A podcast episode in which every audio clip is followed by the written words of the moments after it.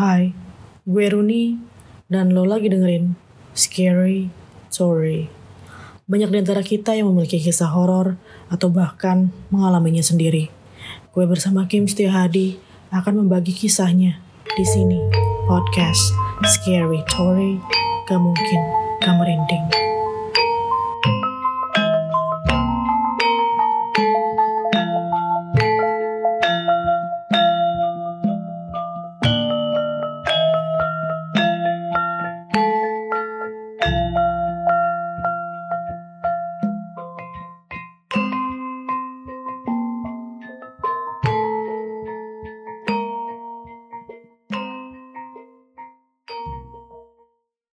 Scarer, apa kabar? Kembali lagi kamu bersama Runi di podcast Scary Story nggak mungkin nggak merinding. Kali ini Runi bersama Kim Stihari di sini Ya, halo.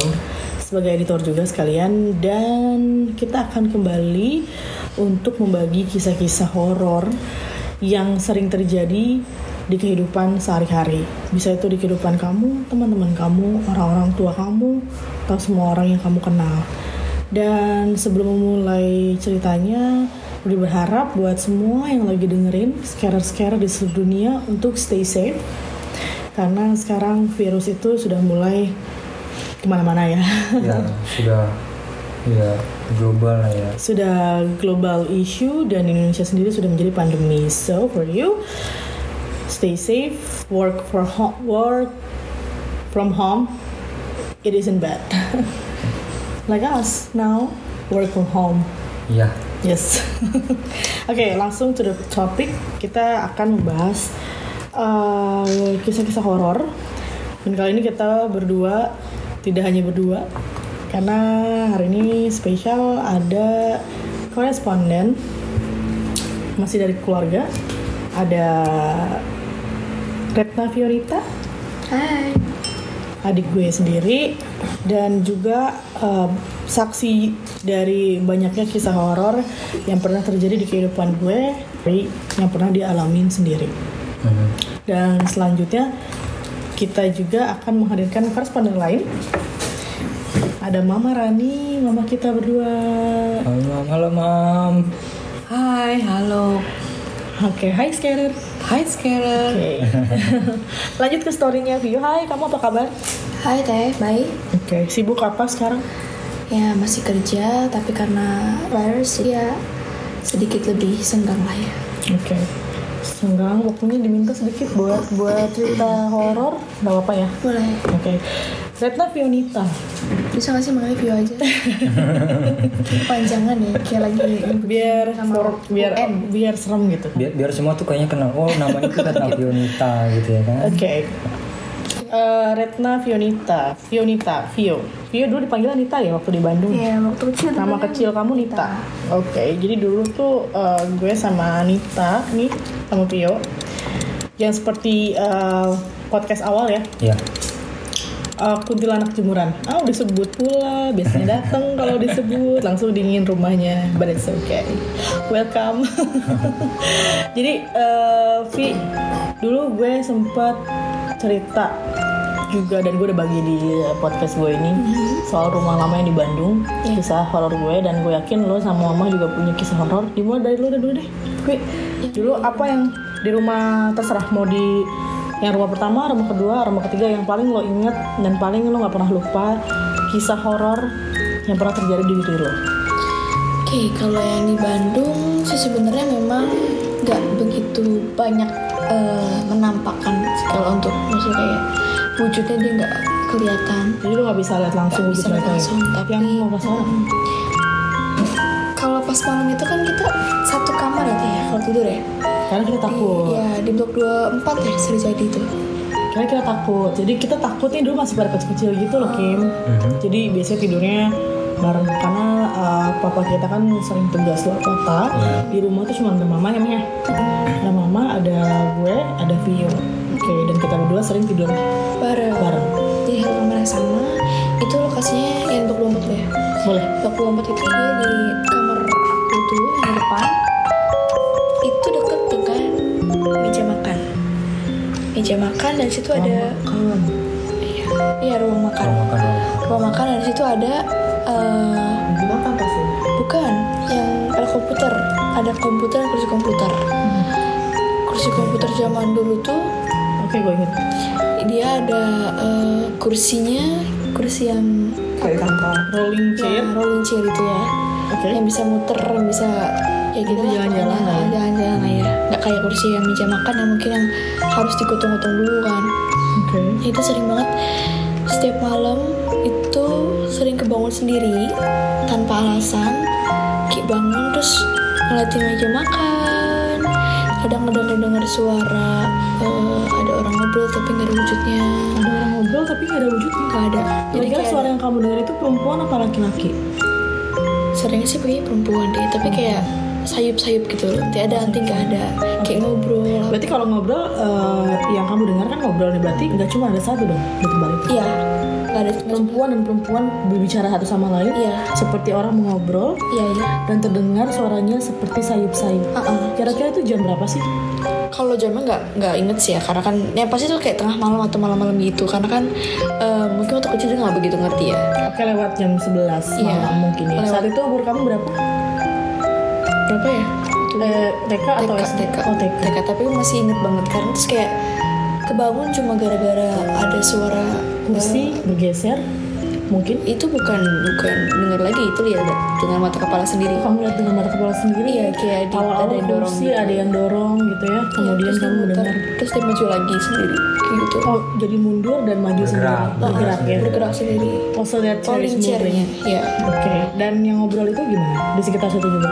di sekitar meja makan sama sambil kayak ada orang makan juga tapi nggak ada orang makan itu kan karena malam-malam siapa yang mau makan dan itu kan eh, di kamar kita itu Tapi kamu ada gak ada mama atau papa Nggak ada. Gak ada. nggak ada karena itu eh, s- ya malam-malam banget dan karena aku di kamar itu jadi ada jendelanya kan. Jendela yang diteralisin di situ di kamar itu. Nah ya jadi ya dan nggak dihordengin juga jadi, Jadi- langsung lihat aja posisi Oke. kasur Karena gua, kita kan udah pernah cerita ya di podcast yang awal kalau kondisi rumah yang di Bandung itu tiga-tiganya memang kita, nyokap tuh emang suka hordeng sih, Bu. Iya mah ya. Mama tuh nggak suka hordeng, nggak suka hordeng. Jadi eh, semua kaca cuman dilengkapi dengan tralis doang sih Kim. Jadi kita nggak pernah ada hordeng. Even though itu kamar kita juga jarang dihordengin sih. Ada memang cuman eh, untuk estetika Iya, mana juga bisa kita Hmm, buka buat kayak ventilasi nutupin itu. gitu ya. Just the window with the glass. Just a window with the glass and a trellis on the top of it, and you s- don't saw something, but you hear the voices the voices ngobrol ya. ya kalau ngeliat enggak sih Kalau nggak tidak, sayup-sayupnya seberapa sayup-sayup, tapi masih terdengar berarti. masih cuma kayak tadi datang tidak terus kayak mengecil gitu suaranya Mengecil lagi. sudah Kamu pernah dengar nggak sih ada cerita lagi katanya makhluk-makhluk seperti itu? Kalau suaranya jauh deket berarti dekat. Dia dekat dekat Iya, ah, pernah dengar mungkin sekarang di rumah juga ya. Kalau suaranya keras cenderung jauh, tapi kalau suaranya jauh berarti makhluknya bisa jadi ada di dekat kamu. Wow, so creepy. main blown Yes, oke. uh, kursi uh, di bergerak ya maksudnya kursi komputer bergerak, terus kemudian nih ada yang ngobrol juga kamu gak lihat wujudnya tapi kamu dengar suaranya. Setelah itu ada suara itu kayak orang makan kayak orang makan, suara sendok piring dan sendok berdentingan berdentingan tapi bersamaan seperti seolah-olah ada yang makan saat itu. Cuman logikanya yang makan setengah 12 malam gitu kayak I don't think so. Dan kayaknya Gak ada yang gak ada wujudnya juga ya. yang nggak ada wujud dan kayaknya di rumah yang blok 24 ini lebih ramai deh kayak pasar gitu Kayak pasar ya. Oke, jadi di awal kita ini gue udah mulai merinding sih karena gue agak sensitif ya. Maksudnya, oke, mereka di sini semua. I can feel it. Jadi gini, uh, rumah yang pertama di podcast yang pertama itu uh, kita membahas masih di Sarijadi tapi blok 17 dan yang Vio ceritain itu lebih lama lagi karena kita lebih kecil lagi di blok 24 ya di Sarijadi. Dan uh, pernah punya firasat begini, kayaknya bukan rumahnya yang bermasalah, tapi mungkin tiga di antara kita yang sensitif. bisa jadi tapi ya memang spiritnya sudah di situ. Cuman di kayak lebih kayak kita lebih kuat lagi karena sensitif. Dan yang paling bikin curiga yang paling mencurigakan di antara tiga dari kita yang paling sensitif adalah mama. Selamat eh, siang pagi menjelang siang mama.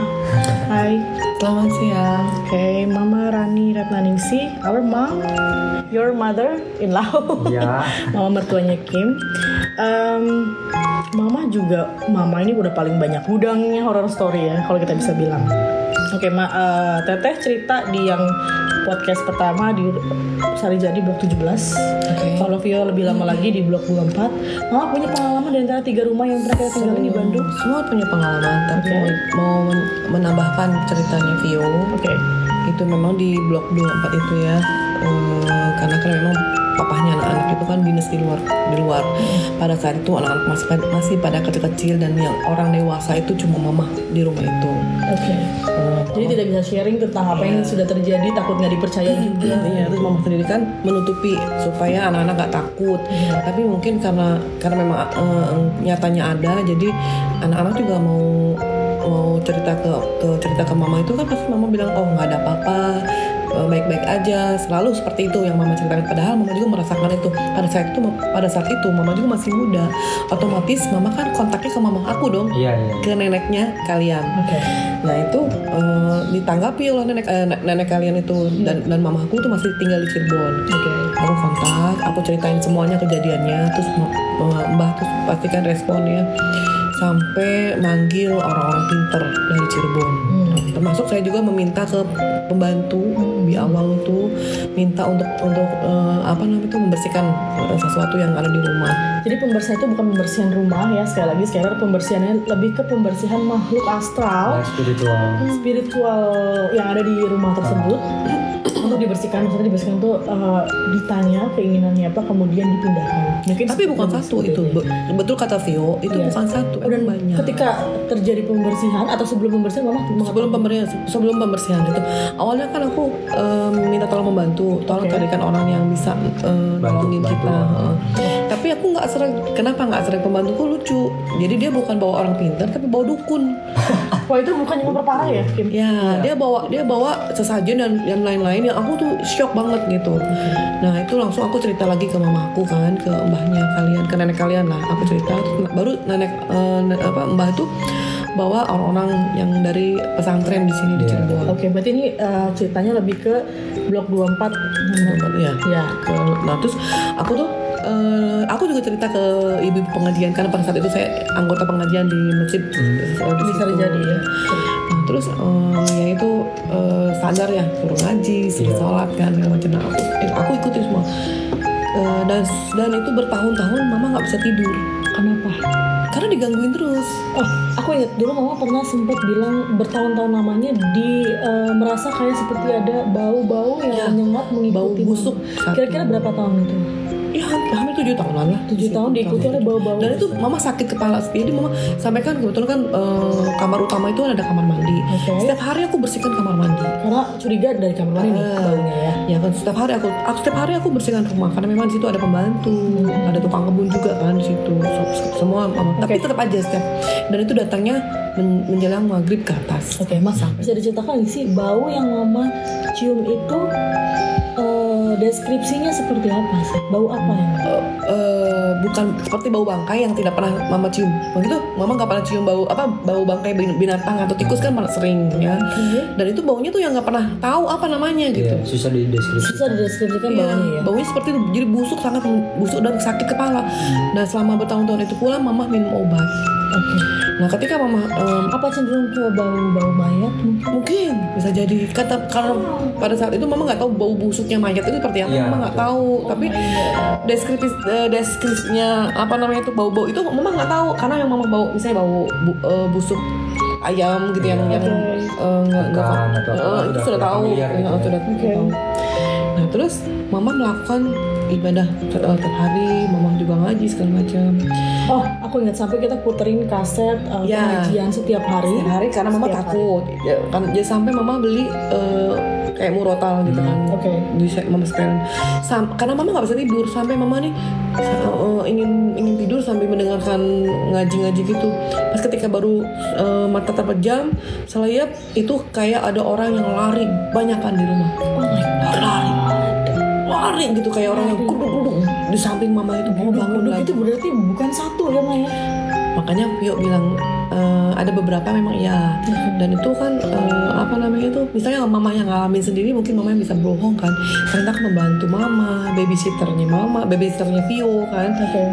terus apa namanya itu anak-anak juga pada pada tahu semua Eh, pada malam jam 11 ke atas sekitar jam 1 apa jam 2 itu di dapur di dapur tuh di eh, kitchen itu kayak selalu ada yang cuci piring ada yang memasak itu sering mama dengerin cuma kalau memang anak-anak wah kayak gak ada orang gitu mama selalu oh nggak ada bobo aja bobo lagi Oh berarti pada saat itu anak-anak mama yang masih kecil juga udah bilang sama mama ya? Iya. Mah kayaknya Cuma mah ngeliat cuma nggak- or apa mendengar sesuatu. Iya. gitu. Nah untuk kalau kalau untuk penampakan itu kan pada saat mama Masih di blok 24. situ juga kalau penampakan memang benar-benar penampakan itu bukan mama yang melihat tapi tetangga yang lewat Tetangga yang lewat. tetangga yang lewat Tetangga. bukan kalian sendiri yang ada di rumah ya. Oh jadi tetangga ada laporan ke mama Ada laporan. saya melihat sesuatu. melihat eh, Melihat di- apa? Sosok mama Sosok mama. sosok mama yang sedang duduk di kursi taman Oh my god. dan itu jam sekitar jam 12 jam satu aku merinding ngomongnya Oke. Nah, Karena itu, eh, setiap eh, setiap malam Oke. aku merinding. Sedangkan pada malam seperti itu aku di rumah dan aku nggak tidur. mungkin juga Nah, gitu aku nggak mungkin ngapain keluar. juga eh, Duduk di kursi taman. Iya, ngapain juga. Di jam-jam yang tidak in the wajar. middle of the night In the middle of the Nah, night. eh, es- keesokan harinya mama biasa dong sama ibu-ibu beli beli sayur, beli apa. Itu ibu pasti ngomong, "Eh, kalau di Bandung kan manggil aku tuh gak ada ibu, Neng. Karena kan di situ eh, satu komplek tuh kebanyakannya orang-orang yang agak sepuh jadi Oke jadi mau paling muda di sana ya. Nah, Neng, kenapa setiap eh, setiap malam itu selalu duduk eh, di memandang ke ada kolamnya waktu itu, jadi memandang ke kolam dengan kosong dan kalau disapa diem aja. Nah, dipikirnya mama lagi galau karena kan memang eh, papahnya anak-anak tuh jarang pulang gitu Oke kan. oke. Emang apa lagi nunggu eh, papahnya anak-anak pulang atau gimana kok? Kenapa setiap malam duduk di situ? Oke, jadi deskripsi dari rumah itu tuh sebenarnya rumahnya tidak lebih besar daripada yang blok 17 yang aku bilang ada Tapi enak juga rumahnya. jemuran rumahnya emang enak banget nggak creepy sebenarnya cuma di depan rumahnya itu ada kita punya kolam ikan karena papanya Vio tuh seneng banget sama kolam ya emang zaman zaman dulu juga sih. Eh, Emang gua juga emang lagi happening ya, untuk happening rumah ada, rumah ada kolam. kolamnya. Iya. Dan waktu itu kan eh, waktu mama masih muda tuh rambutnya masih panjang sepinggang. Hmm. iya ah benar-benar panjang sepinggang jadi eh, ada perempuan yang duduk rambutnya panjang dan memakai daster gitu daster yang suka mama pakai gitu padahal pokoknya menyerupai itu mama ya. menyerupai mama terus mama bilang enggak aku setiap malam aku nggak pernah nggak pernah diam duduk di depan gitu kan. Karena kan eh, setiap malam aku di rumah kadang-kadang saya ngaji kadang-kadang saya juga lagi takut. Ya nggak mungkin juga lah mama ngapain sih malam duduk Iya, di sendirian pulang. sendirian. Iya. ah, di kursi depan di taman depan kolam terus memandang kosong dan itu memandang. Itu penampakan. Kalau Oke, dan tetangganya sampai nyapa ya saat itu bu gitu ya. Iya.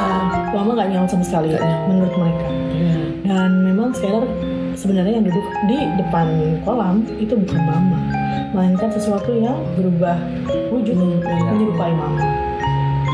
That's so creepy is it tapi tapi kalau udah eh, hal-hal seperti itu tuh biasanya hanya terjadi dari maghrib sampai malam apa ada nggak sih kejadian dari siang atau pagi gitu. Kalau kayak siang kita benar-benar ramai, gitu. kalau siang kita ramai karena kan eh, Ada aktivitas ada rumah ya? aktivitas. Kayak pembantu saya ada eh, satu terus babysitternya Vio ada tukang kebun juga Mang Ajat suka beres-beres di rumah juga ada. Jadi sampai menjelang maghrib itu kita ramai. Oh, gitu ramai. Oke, terus jadi- kita mama juga kan senang masak. Jadi kita mama kalau di sana masak partai besar begitu jadi kita makan bareng segala macam. Ramai jadi terlupakan lah. Mungkin mungkin ada mereka beberapa staff papa juga suka main kalau siang suka ngopi suka makan di rumah itu. Jadi kalau siang itu cenderung kita tidak ada aktivitas yang janggal ya. Karena emang tersamarkan sama aktivitas kalian mungkin juga kan. mungkin Nah, seperti itu. menjelang maghrib itu mulai pada sepi sepi kan udah pada nggak ada mulai tercium bau-bau yang aneh-aneh gitu ya. Kalau kecium itu tuh pas ketika mama tidur jadi kayak seolah-olah mama tuh nggak boleh tidur. Jadi mama tuh harus eh, terjaga gitu duduk menurut mama yang mengikuti mama dengan bau-bauan seperti itu wujudnya seperti apa? Iya, Apa ya? Berarti mama pernah memvisualisasi ya? pernah karena kan kayak Datang di mimpi atau bagaimana? eh, di mimpi dan ada, ada wujudnya juga jadi macam sekelebat kadang kan berdiri di kasur apa di samping kasur Seperti apa mah wujudnya waktu itu? hitam gelap ya dia setinggi pintu kayak inilah apa Mr. G Mister Iyas. Hmm, Mr. G tapi mama nggak pada saat itu karena mama nih dibilangin sama orang yang dewasa ya eh, Satu-satunya orang dewasa di yang, yang harus melindungi anak Selain gitu. Jadi kalau- ya? Kalau memang ada yang seperti itu mama lari mama kejar gitu karena mama Oke. eh, untuk melindungi anak-anak dan selalu menepis omongan anak-anak biasanya mah aku begini aku supaya anak-anak tuh nggak nggak takut ya gitu kan. nggak nggak ke bawah sujet saja ini Iya. kan pikiran gitu Iya. kan Nanti Betul. kalau tapi setelah anak-anak setelah anak-anak sudah pada besar mereka cerita dan cerita itu semua sinkron sama Iya, gitu betul. kalau pada saat itu kan enggak mama enggak enggak gitu kan enggak apa-apa enggak kayaknya dia datang ya. Iya dari tadi banyak tamu di sini. Karena kita panggil.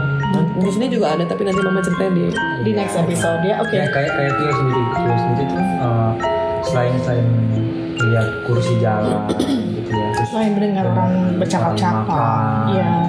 ada lagi nggak sih Ti, yang sebelum kayak kamu tidur sebelum tidur atau apa gitu ada yang eh, sesuatu lah mungkin yang Vio rasain gitu selain itu ya selain yang pertama Vio ceritain Sini ceritanya kalau ini dan lagi main lagi Bandung Kamu cerita di mana? di rumah ini. Oh di rumah ini. Eh, coba sebelum pindah ke rumah ini, kayaknya eh, gue punya satu cerita di rumah di Yang Bandung apa? yang lama ya. Jadi gue selalu jadi posisinya adalah kamar utama atau kamar mama itu paling depan. Hmm. Sebelahnya ruang tamu. Di depan ruang tamu itu ada kolam, ada kursi taman. Hmm. Nah di sebelah kamar mama itu kamar anak-anak, which is kamar saya, which is kamar gue nih.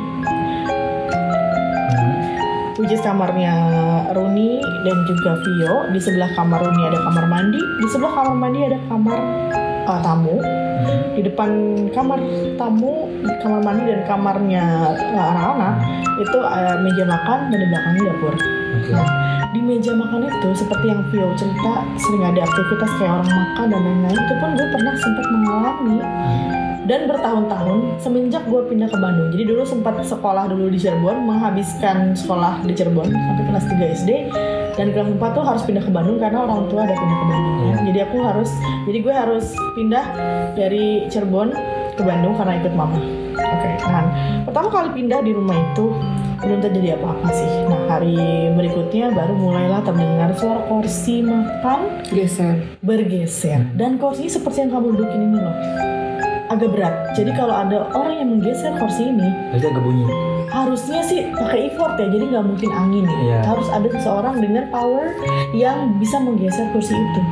Dan itu sampai terdengar bunyinya. Apakah meja ini mah yang dulu ada di Bandung? Bukan. Ya? bukan. Tapi menyerupai ini ya? Lebih berat dari jati. Oh dari Oh, Jati. Oke apalagi dari Jati. Gue rasa itu nggak mungkin angin. Jadi kayak ada seseorang yang menggeser kursi nah itu sering banget gue dengerin setiap malam sampai cerita juga ke mama mama nggak percaya karena juga tidak mendengar karena agak jauh kamarnya kalau Vio juga mungkin sudah tidur lebih dulu dan masih kecil banget jadi mungkin saya nggak tahu cerita eh, gue nggak tahu cerita ke siapa-siapa akhirnya ada nih eh, tante pengasuhnya Vio tante Eli Pengasuh. Oh iya. Lagi. Oke, yang ini. Tante Eli. Babysitternya Vio. baby babysitter lah ya sorry Em, saat itu belum ada aku waktu itu gue nggak belum bisa itu gue belum bisa membuktikan suara-suara itu yang terdengar ya maksudnya kepada siapa gitu. Cuma memang sudah bilang sih mah aku kayaknya dengar sesuatu ya seperti biasa. Mama kayak enggak lah itu cuma perasaan kamu Iya. aja. Mungkin karena kamu baru tinggal di sini kamu belum terbiasa dengan suasana rumah yang baru dan lain sebagainya. Sebenarnya karena mama tahu gue tuh orangnya penakut banget gitu. Jadi nggak mau gue hilang fokus untuk beraktivitas di rumah itu atau mungkin meminta pulang ke Cirebon aja nggak mungkin karena sudah sekolah di sana. So at the end of the story saat itu gue sakit cacar dan satu rumah tidak pernah ada yang sakit cacar makanya mereka takut tertular. Beruntungnya babysitter Vio pernah sakit cacar, which is kalau udah sakit cacar kan nggak bisa ketular, ketular lagi ya. Iya, betul betul. Akhirnya gue harus dirawat, diisolasi di kamar gue sendiri karena gue sakit cacar dan bersama Tante Eli. Malam hari eh, sore hari sorry sore hari belum terjadi apa-apa dan kita masih ngobrol-ngobrol aja curhat-curhat lucu lah karena dulu gue ABG banyak bercanda sama tante Eli. Malam saatnya kita tidur. Mulai dingin suasana karena Bandung emang dingin banget. Dulu Bandung Bandung nggak kayak sekarang. Masih, masih, masih jadi kalau ngomong tuh masih kayak ada kabutnya ya. Sedingin itu sih benar. Jam 3 sore tuh kabut udah. Udah turun. Udah udah turun. Ya sedingin itu dan kita merasakan kamar lebih dingin daripada biasanya. Mulai tuh terdengar aktivitas kursi bergeser. Dan tante Eli langsung ngeliat gue dong karena kita belum tidur. Tuh kan benar kata gue. Kursi bergeser tante. Bergeser lagi dan bergeser lagi sampai akhirnya gue buka curtain Satu pakai curtain, pakai hordeng. Satu tuh kamar yang pakai hordeng gue karena gue penakut ya. Jadi gue request hordeng waktu itu. Saat bergeser, hordeng langsung gue buka. Memang tidak terjadi apa-apa, maksudnya tidak bukan tidak terjadi apa-apa. Memang tidak terlihat apa pun, tapi kursinya bergeser. emang eh, berpindah posisi dari sebelumnya Betul, kursinya berpindah posisi dari sebelumnya. Nah, dari situ barulah Tante Eli percaya, oh iya, memvalidasi kejadian yang sering gue ceritakan. Akhirnya, oh iya teh, bener ya, kursinya bergeser. Sih. Never lie to you guys.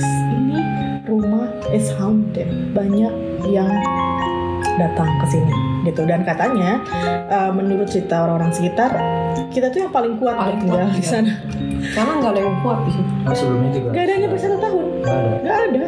Kita lama banget tinggal sampai Vio SD kayaknya Sampai Vio SD kita baru pindah rumah ke yang lebih besar lagi Karena kan kita sudah Orang- besar-besar. orang paling kuat setahun atau berapa bulan enam bulan udah nggak kuat pergi lagi. Dan kita yang paling kuat. Gak nyampe setahun lah yang gue denger. Ceritanya gak nyampe setahun. Gak banyak yang bisa tinggal di situ Langsung out, langsung out. Ya mungkin karena diganggu juga sama hal-hal spiritual Yang mereka tidak bisa eh, terima dengan akal sehat. Kemudian kalau keluarga kami karena sudah terbiasa. Kalaupun kita ngaji katanya dia juga ngaji sama-sama. Dia ikuti. udah biasa. Seperti itu Oke jadi gak berpengaruh sama sekali. Saat itu kita emang bingung banget. Keras keras banget itunya tuh kuat banget. Kuat banget si spiritnya tuh kuat banget ya? Oke. Jadi kayak kayak kayak gitu sih maksudnya eh, ya sering mungkin kita juga dengar namanya apa ya kayak model jin lah ya.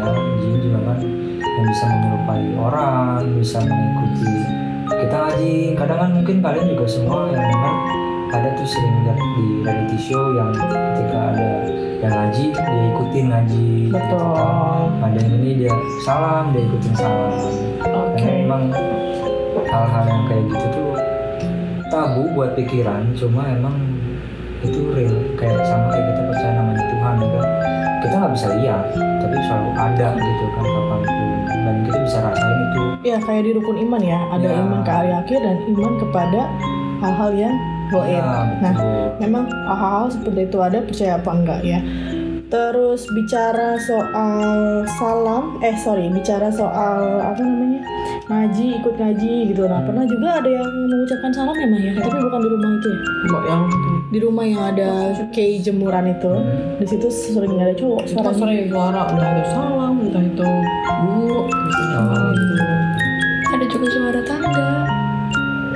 kayak berarti kayak ini ya maksudnya kayak di cerita utama yang suka ada orang naik tangga gitu karena emang strukturnya juga itu dari kayu gitu kan.